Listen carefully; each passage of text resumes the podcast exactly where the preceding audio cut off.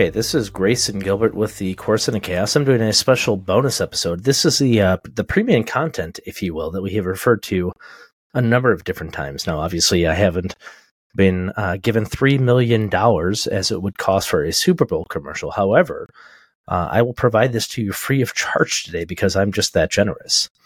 So, what I want to talk to you about today is the He Gets Us Super Bowl commercial, in which I would say they fumbled the ball, right? I'm going to use that pun in every way I can throughout this entire podcast.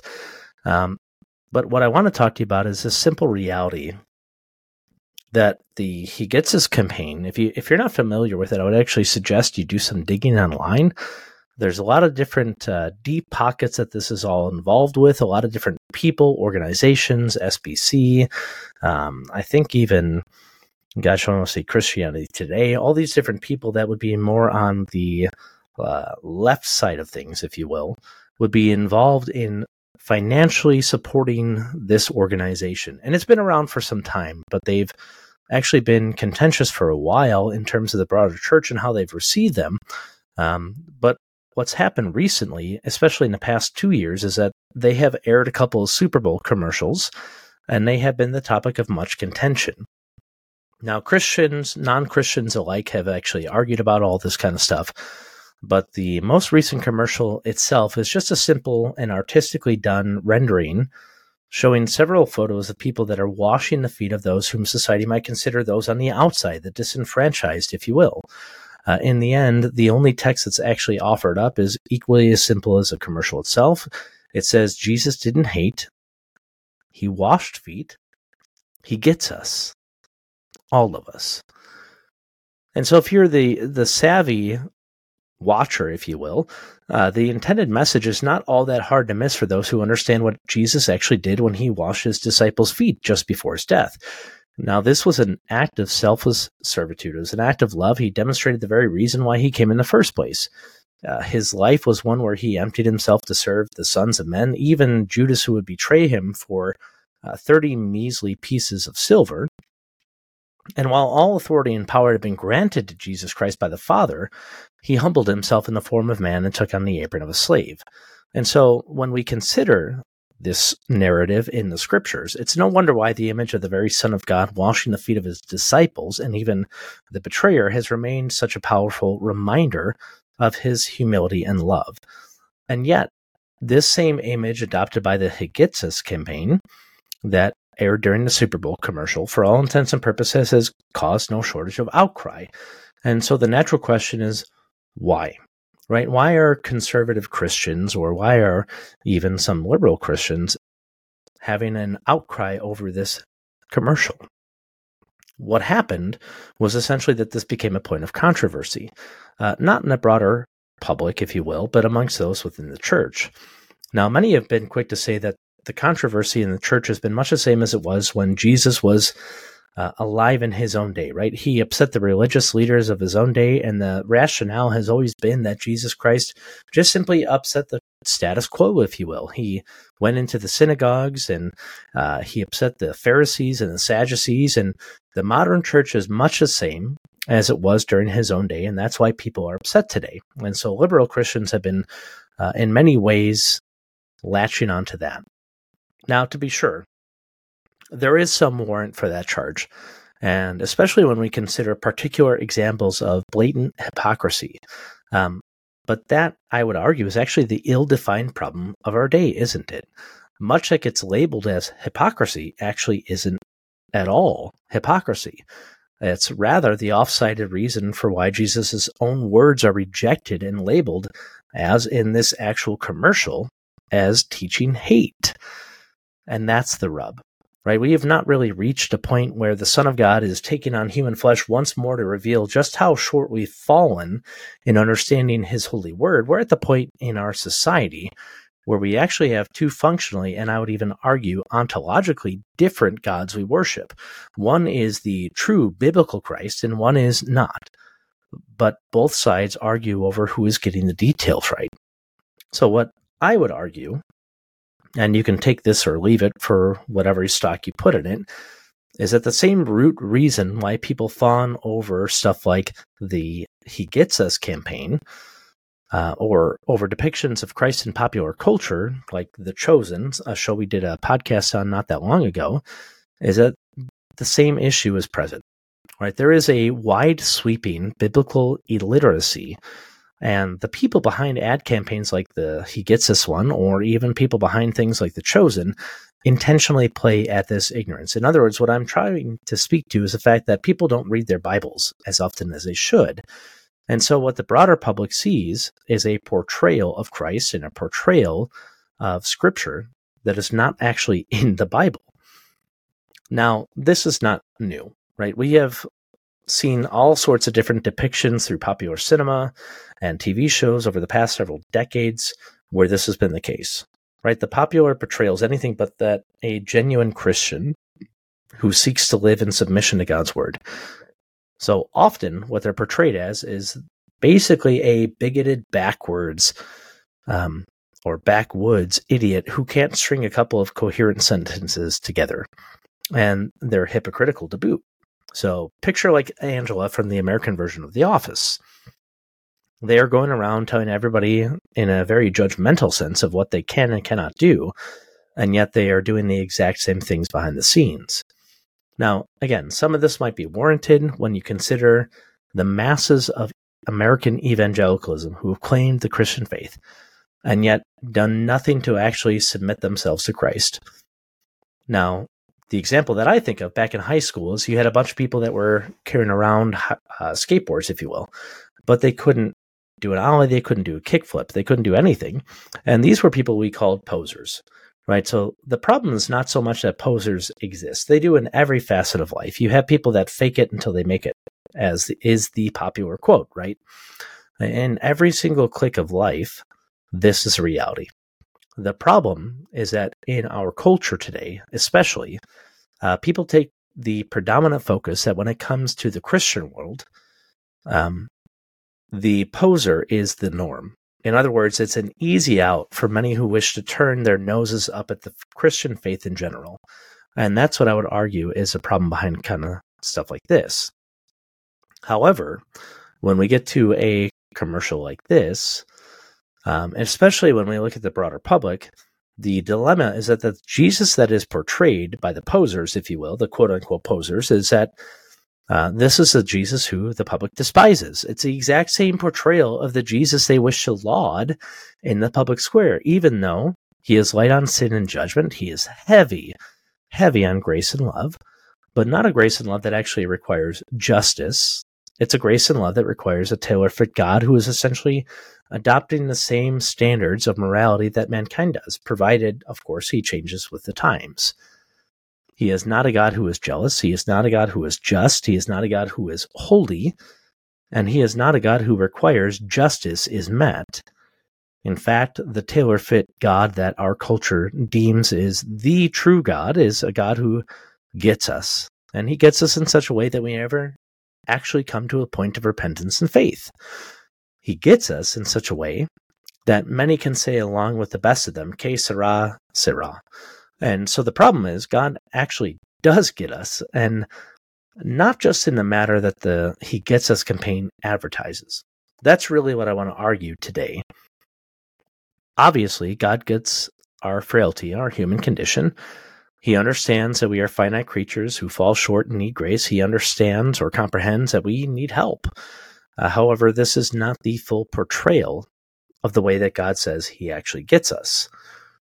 So if you look at a text like Romans 8, 5 through 8, it all portrays us in our splendor, you know, in the way that God actually gets us. Now, the Apostle Paul writes, For those who are according to the flesh set their minds on the things of the flesh, but those who are according to the Spirit, the things of the Spirit. For the mind set on the flesh is death, but the mind set on the Spirit is life and peace. Because the mind set on the flesh is hostile towards God for it does not subject itself to God's law. It is not even able to do so, and those who are in the flesh cannot please God. So take a look at the text. If you're able to, you know, pull up your Bible, I want you to actually see four present realities that this passage actually just speaks to you here. And this makes it abundantly clear how God actually views us, how he, quote unquote, gets us Right. So, number one, in verse 5, those who live according to the flesh, again, read their sinful desires, have their minds set on the flesh. In other words, they have no desire for the things of God. They do not think of them, they do not comprehend them, nor do they think on anything else but actually fulfilling their own desires.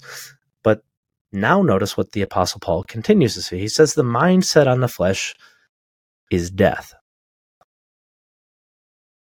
Again, the mind set on the flesh is death. Now, the natural result, in other words, for the one who goes his own way, which is every single man, woman, and child apart from the grace of God in Christ, is death. The book of Proverbs puts it this way uh, every man has his own way, in essence, that he believes is right, but the end is death. Now, the end is not merely physical death, but it's actually speaking of spiritual death. So, if I were to make that all the more clear, the one who is ruled by his own sinful desires and not by the Spirit will naturally and willingly go to hell. That's the reality that Paul speaks to here. But then notice how he continues. He says that the mind that is set on the flesh is hostile to God. Now, to put it as bluntly as I possibly can, the mind that is set on their own sinful desires is at war with the God of all creation. Notice how he continues to describe this. They do not subject themselves to God's law or obey the law of God, for they're not even able to do so. And so this is not merely a statement on mankind's natural propensity for the things that actually lead them to hell, but their utter inability to do anything but follow the path to hell. And then finally, he says, Those who are in the flesh cannot please God.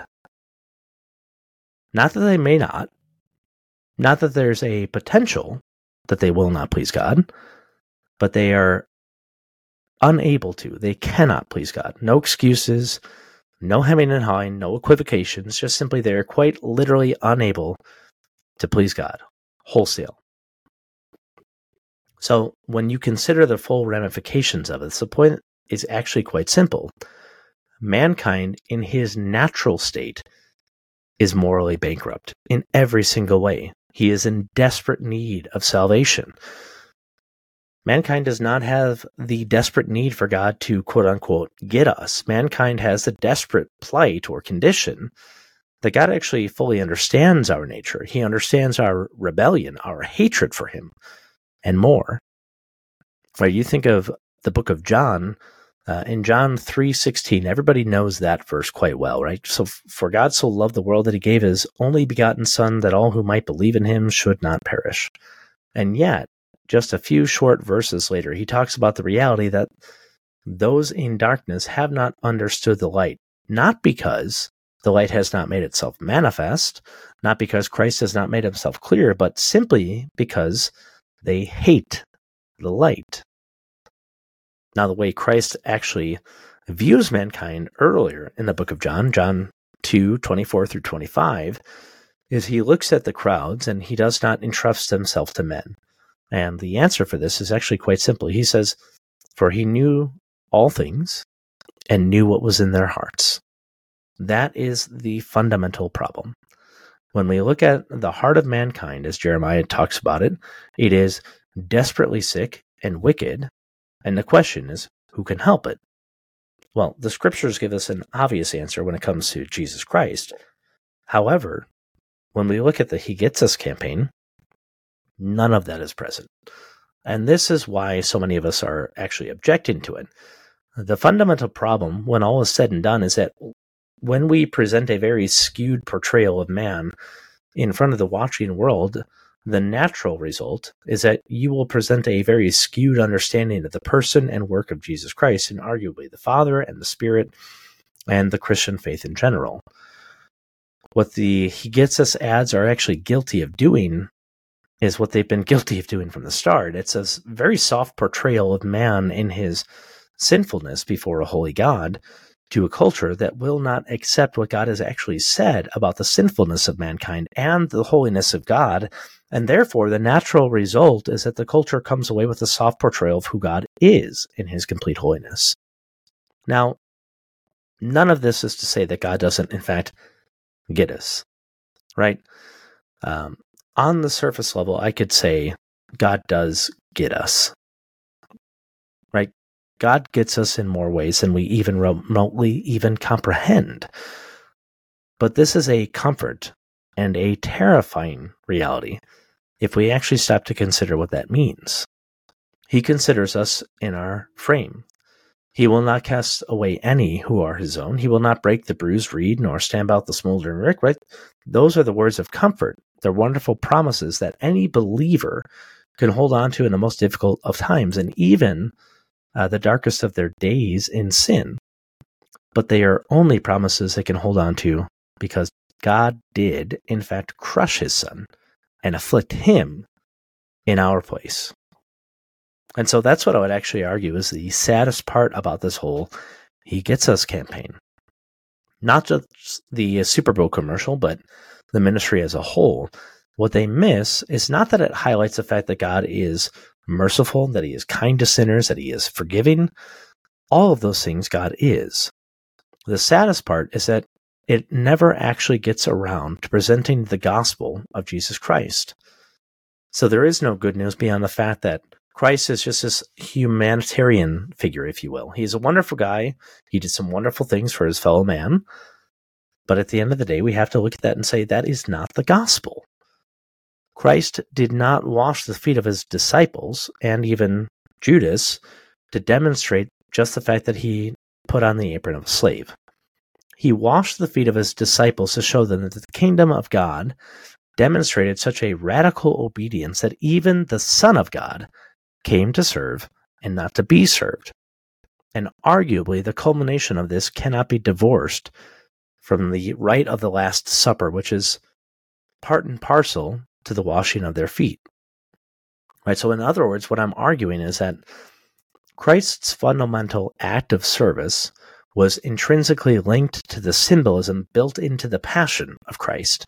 His body was broken for us, his blood was spilled for us. In the Greek, it's the word huper or huper, if you will, depending on what translation you use, or not translation, but rather pronunciation. But the reality is, it talks about Christ being our substitute. He took our place upon the cross where we could not do that ourselves. And so when we look at these things, we cannot divorce it from the fact that the foot washing to the disciples was linked to the fact that Christ actually died in the place of those who would be deemed as sinners, deserving the wrath of God under his just condemnation.